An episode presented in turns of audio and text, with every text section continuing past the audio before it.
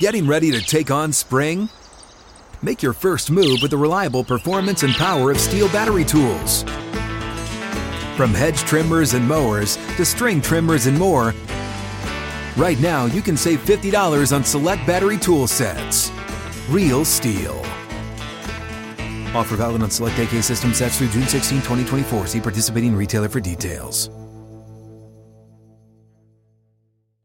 Welcome into Outkick the Show. I am your fearless leader, Clay Travis. I hope all of you are having a fantastic Tuesday, wherever you may be across this great country or this great land. For audio guy out there, for the guy who's been complaining, the guys who have been complaining consistently about the overall audio quality of the show, we've got a new mic. The audio should be impeccable. You should be wearing your headphones right now, listening to my melodic voice, thinking, my goodness, this has never sounded better. Audio guy should be in heaven. Go ahead and take your pants off, swing them around your head. Audio guy, this is what heaven sounds like. My dulcet tones massaging themselves right over your eardrums. Unfortunately, we got a lot to talk about. A lot of it ain't that good. Let's start right here off the top. The Biden administration, the Biden's touch, continues to lead to disaster. Everything Joe Biden touches turns to crap. The most recent disaster, earlier this morning, the latest inflation read, eight point five percent, the highest in forty years. Higher than the expectation of eight point four percent. eight point five percent is Jimmy Carter level disaster when it comes to inflation. Thank God that Joe Manchin refused to pass Build Back Better last year, rightfully citing inflation as such a massive issue. It would be even worse. I don't think we've even worked our way all the, through the inflation yet. And I hate to say, I told you so, but I told you so.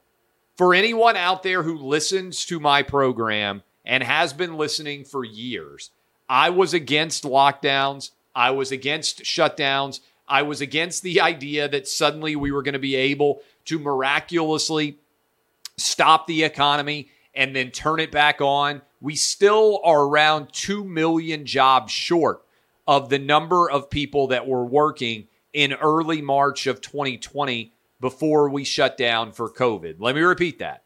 We still are around two million jobs short of the employment that we had then. And back in March of twenty twenty, we had overall wages increasing faster than inflation.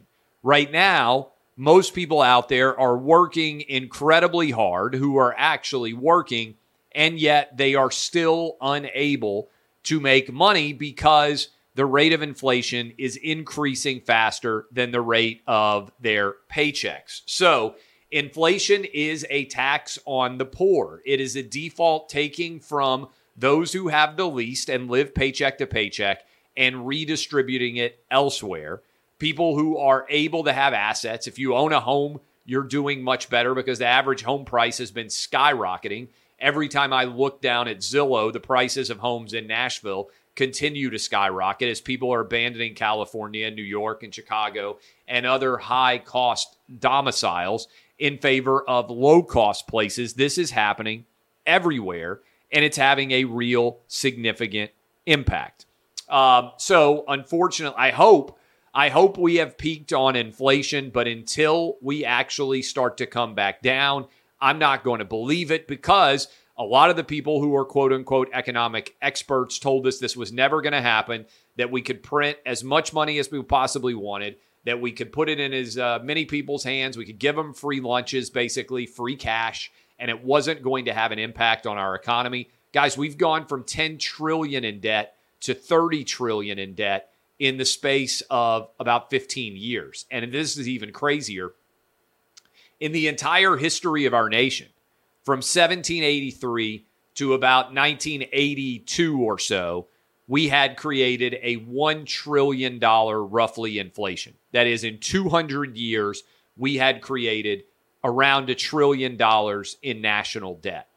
In the space of the last forty years, we have added twenty-nine trillion dollars in debt. At some point, I don't know when that is, maybe we're already there, but I tend to think the consequences may be more significant in the future if we're not careful. at some point, that becomes an overwhelming amount of debt for a country to carry. This is a real danger. Again, look at the rate in which we are borrowing money. And as inflation rates now are starting to go back up, at some point, the interest on our national debt will begin to eat more and more of our overall economic uh, tax rates and our, our overall revenue.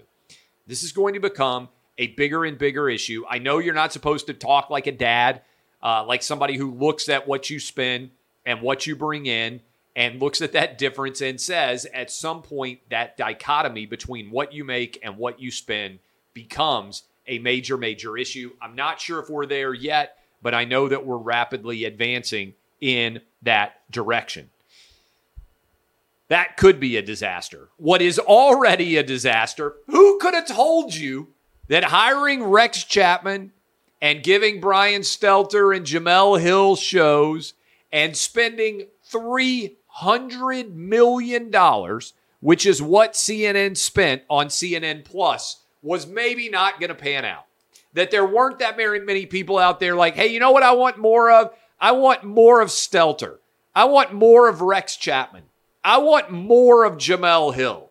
I just can't get enough of them, and I'm going to pay you money to get more of them. I've got to have C N N+. Ultimately, what C N N+ represents is a question of how much brand affinity does C N N actually have? How many diehard fans of Anderson Cooper and Don Lemon and uh, Jemele Hill and Rex Chapman and Brian Stelter are there? And the answer is evidently not that many at all, because as you look here, the numbers are staggering. They have spent three hundred million dollars, and in an average day, less than ten thousand people are watching C N N+, such that Axios and many other brands, that number on less than ten thousand comes from C N B C, by the way, such that there are already talks about canceling C N N+. They had forecast millions of subscribers, and that has not materialized in any way because people watch C N N for one reason, for live news. That's pretty much the only reason they watch C N N. They are not interested, by and large, in C N N personalities. There is not a large brand affinity for C N N. There are not very many diehard fans. There are more diehard fans of Joe Rogan by millions than there are C N N. I think there are more, based on the number of people we had sign up for Outkick V I P, more diehard fans of Outkick than there are of C N N. And this is pretty wild to think about. Um, they may have to shut down the whole thing. It's only two weeks in. They were projecting spending billions of dollars. I was talking with a friend in the business space who was analyzing this, and uh, that person was saying at any given moment, five hundred or fewer people are watching C N N+, based on that ten thousand or fewer viewers number. Think about that. There are basically more people watching Outkick programming, meaning me and also Outkick three sixty right now, than are probably watching C N N+. And if ten thousand users a day, saying maybe they have fifty thousand subscribers, if that, uh, and at one hundred thousand subscribers, that's only about seven million dollars a year in revenue on a three hundred million dollars spend. So they are going to have to go back to the drawing board and completely revamp the idea of C N N+, or they're going to have to ignominiously go ahead and shut it down. Now, maybe it's a benefit for them that they have new leadership now, because the new leadership can blame the old regime for the failure of C N N+ and just go ahead and shut this thing down before it becomes an overwhelming albatross. Uh, speaking of overwhelming albatrosses, uh, our guy Bobby Barak, one of our writers, uh, is tracking. He's like the only person that's actually tracking uh, what exactly is going on uh, with Bomani Jones's new H B O show. On average, Bomani Jones is losing eighty percent of his lead-in viewership, which is coming from John Oliver. And uh, there is no way that they can justify on H B O an audience that did forty-four thousand viewers for one episode of the program. Uh, and this show, which is pretty wild, is uh, the first season is ending evidently on Sunday. This is according to Bobby Barak. I didn't have any idea. And uh, what's interesting is, remember when Bill Simmons had his H B O show back in twenty sixteen? Bill Simmons, love him or hate him, got completely crushed over the number of people that watched his H B O show. Uh, Any Given Wednesday were not good, but Washington Post said Bill Simmons' H B O shows hit rock bottom. Uh, the U S A Today said, Uh, there is uh, no reason to keep basically this show alive. Five reasons why Bill Simmons' any, any Given Wednesday tanked, said the Wrap. Uh, awful announcing. They said the uh, the show ratings aren't pretty. Bill Simmons' H B O show totally destroyed Bomani Jones' H B O show, both of them doing a sports show. Yet other than Outkick, virtually no media outlet has even covered the disaster that is Bomani Jones' H B O show ratings. So, why do you think that is? Why did Bill Simmons get totally and completely destroyed for his ratings on H B O when his show was wildly more popular and wildly more influential than Bomani Jones's? Why is it that Simmons was held to a high standard and Jones was held to a low standard? It's the same reason Bomani Jones has gotten all the shows that he's ever gotten. He got a radio show at E S P N nationwide. It's the least successful radio show E S P N's ever had. They had to cancel him in order to avoid losing more affiliates. No show had ever lost more affiliates. They gave him a daily television show. It was a disaster. No one watched it. Then H B O gives him a show. It's also a disaster. No one watches it. No one in sports media history has ever failed more and been rewarded more than Bomani Jones and criticized less. Why is that? Because media is afraid if they criticize Bomani Jones, they will be called racist. They can tee off on Bill Simmons, even though he's far more successful than Bomani Jones could ever imagine or dream of being. And they didn't have to worry about any of the criticism. It was a free ride for U S A Today, for the Washington Post, for all these different media outlets, the New York Times, to absolutely criticize Bill Simmons. But they won't utter a word about Bomani Jones. And one of the things that's fascinating here is, and I think it's entirely race-based, people get mad because at Outkick, we apply the same standards across the board. If you are going to, and we wrote about uh, Bill Simmons' ratings back in the day at Outkick, if you're going to criticize the amount of viewership for Bill Simmons, then you have to also criticize the amount of viewership for Bomani Jones when it's way less than what Bill Simmons has produced. Almost no one else in media will do this. Why? Because the amount of dishonesty that exists in the media of unfair treatment is legion. It is incredible how many people will not treat like situations the same because they are afraid of being called racist if they criticize Bomani Jones' disaster of a show. Getting ready to take on spring? Make your first move with the reliable performance and power of STIHL tools. From hedge trimmers and mowers to string trimmers and more. Right now, you can save twenty dollars on the STIHL M S one sixty-two or M S one seventy chainsaw. Real STIHL. Offer valid through June thirtieth, twenty twenty-four. See participating retailer for details. Hey, Clay Travis here. Hope you guys are enjoying Outkick. The show will have more coming back next. Uh, speaking of disasters, there's a shooting, another mass shooting uh, in New York City. Crime is off the charts. I wanted to share these numbers with you This is the legacy of defund the police. This is the legacy of Black Lives Matter protests. These are current murder rate increases in twenty twenty-two compared to twenty twenty-one. Remember, twenty twenty compared to twenty nineteen saw the largest overall year-to-year increase in a generation on record. Nearly thirty percent, I think twenty-nine percent murder rate increase. This is now into twenty twenty-two on top of massive increases in twenty twenty, on top of massive increases in twenty twenty-one, and on top of massive increases in twenty twenty-two. Atlanta, the number of murders in Atlanta in twenty twenty-two versus twenty twenty-one, up forty-three point three percent. Birmingham, up forty-one percent over last year. By the way, I'm going to be in Birmingham this weekend uh, for the launch of the U S F L. Cincinnati, up just shy of thirty-two percent in terms of the murder rate this year versus last year. Houston, up twenty-one percent. Milwaukee.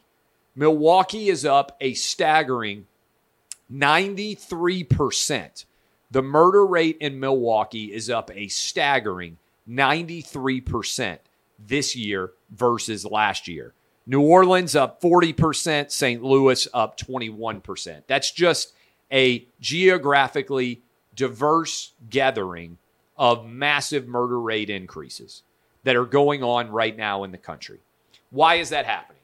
Because defunding the police or the argument to do so has real consequences, because delegitimizing the police has real consequences, and because there is an inherent connection between B L M protests and actual deaths in inner cities from Black and brown people. That is, the people who protested the most vociferously in those cities, by and large, the murder rate rose the most, because we're finding out no one protects more Black lives than police, despite the fact that the media and many politicians demonize them, uh, the police, as if they are the problem. By the way, the rate of shooting of police officers also up forty plus percent so far this year compared to last year, which was a record of twenty plus years in the number of police that were shot. Um, I sometimes get on Twitter and I see what's trending and I just throw up my hands and I say, how is this possible? Tony Dungy uh, was trending last night because he was with Ron DeSantis, governor of Florida, at a fatherhood uh, event where the state of Florida is committing seventy percent Uh, of their uh, seventy million dollars, I should say, for fatherhood-related initiatives. And in particular, Tony Dungy was being criticized because he had said something that I think is beyond a shadow of a doubt true, which is fathers, I know this is going to be crazy, fathers are super important. And I'm reading the quote from Tony Dungy. Uh, by the way, DeSantis, the seventy million dollars partially going to go to Tony Dungy's All Pro Dad initiative. Tony Dungy said at the DeSantis press conference, he was talking about young kids, nineteen, twenty, and twenty-one, who were in prison. And he said, it's not socioeconomic. It's not racial. It's not education. It's none of those things. ninety-five percent of those boys didn't grow up with their dad. We have totally written very often fatherhood out of the child equation. And I'm fortunate I had an awesome dad. I like to think that I'm a pretty decent dad for my three boys. But kids, especially boys who do not have dads, are overwhelmingly at risk of having really bad outcomes. Statistically, the best thing that can happen for a kid, statistically, doesn't mean that if you don't have this, you're not going to be successful. Statistically, the best thing that can happen for a kid is a mom and a dad at home, two-parent household, raising a kid. In particular, girls aren't as impacted by absent fathers as boys are. Boys need the structure of men in their life, teaching them how to be men themselves. And it's not a coincidence that kids who get the most trouble tend to not have dads at home. Uh, right now, Cam Newton is still trending. It's the second straight day trending for Cam Newton over comments he made about the role of women. Cam said he was raised in a three-parent household his dad, his mom, and his grandma. And he said that he believes, basically, and I'm paraphrasing, the man should be the head of the household. Now, I'm not the head of my household. Let me be clear. Uh, some of you may have seen that we are building a house in uh, in the Nashville area, and uh, and I put it out there uh, that as we're building this house, uh, I occasionally will share with my wife ideas that I like, uh, and I like the idea uh, of a big staircase inside of our new house. Now, this house is a couple years away. We're not going to be moved for a long time, but we're building a new house. Said, I really like the idea of a big staircase. In fact, I sent my wife a photo and I said, I like the idea of sort of a double staircase, right? Like where the center is open and you have a staircase on either side and it's kind of a grand staircase.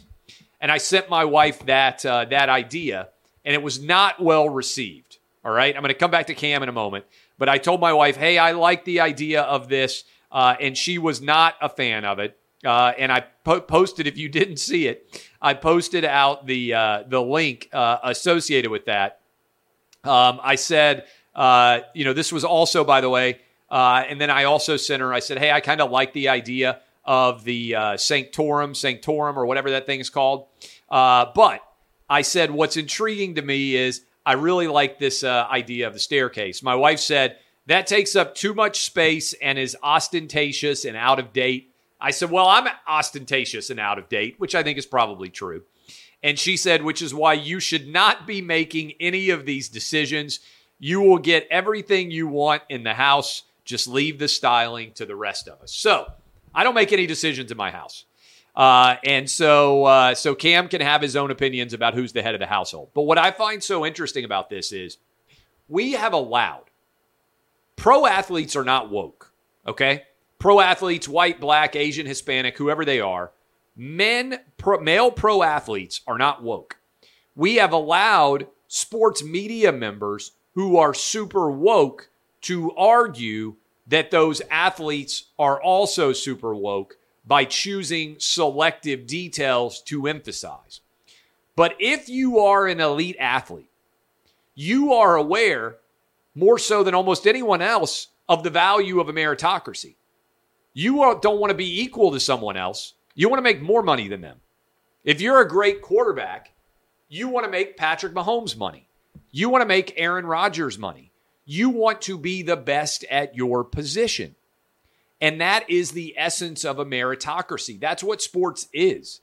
We don't compete in sports so that everybody ends up finishing the race at the same time. We compete to see who's the best, the fastest. And to the victor go the spoils. And so associated with this, Cam Newton is not woke. Cam Newton, by and large, has a lot of traditional values because it is through traditional values that most athletes end up dominating. Work ethic, the belief in your own individual excellence, the belief in your ability to be superior in your performance to everyone else. That is the very essence of athletics. And so this idea that we have allowed to be created, that athletes are, are woke or that athletes are left-winger, is, is left-wingers, is a artificial construct that is predicated on super left-wing sports writers deciding to emphasize small details that make the athlete seem as if they support the same political agenda as those left-wing sports media members. Important to keep in mind.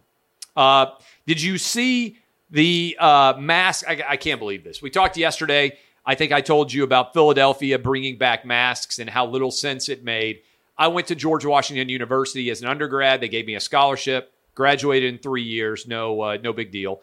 Um, and my alma mater for college, George Washington University, is bringing back, this is crazy, they are bringing back, uh, which makes no sense whatsoever, they are in the process of bringing back this insane idea of mask wearing on campus. Evidently, other Washington, D C universities have as well. Unfortunately, it probably means that Washington, D C itself is soon going to be bringing back masks to go along with Philadelphia. New York City, I think, will get in line.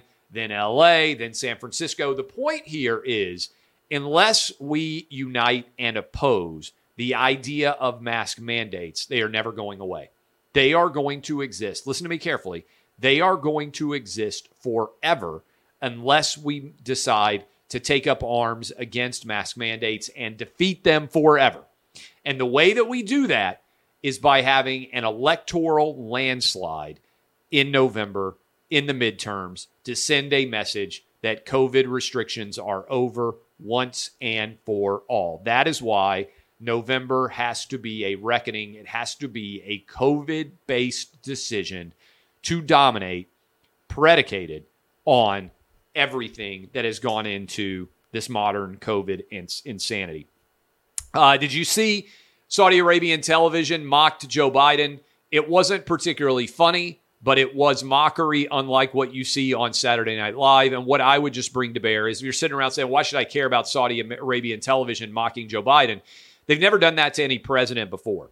And this is emblematic and reflective of why Joe Biden cannot get anybody in Saudi Arabian uh, officialdom on the phone with him to help control the overall output of oil from Saudi Arabia. As a result, we're having to curry favor with Venezuela and Iran to replace the Russian oil, which should never have had to be replaced because we should have been energy independent and producing as much oil as necessary in the United States. Unfortunately, we have not been able to do it. The ridicule that is coming out of Saudi Arabia is a direct and tangible result in the price of oil and gas and the cost that is being borne with eight point five percent interest all over America. Finally, Jussie Smollett did a rap song proclaiming his innocence. Evidently, he and O J are going to soon be a tandem out chasing on the real criminals. Uh, that's a joke, by the way. Uh, but it sounds like it could be something that is actually real in modern American life, where O J and Jussie refuse to acknowledge that they are responsible and instead join uh, path together to go try to catch the real killers and the real hate crimers.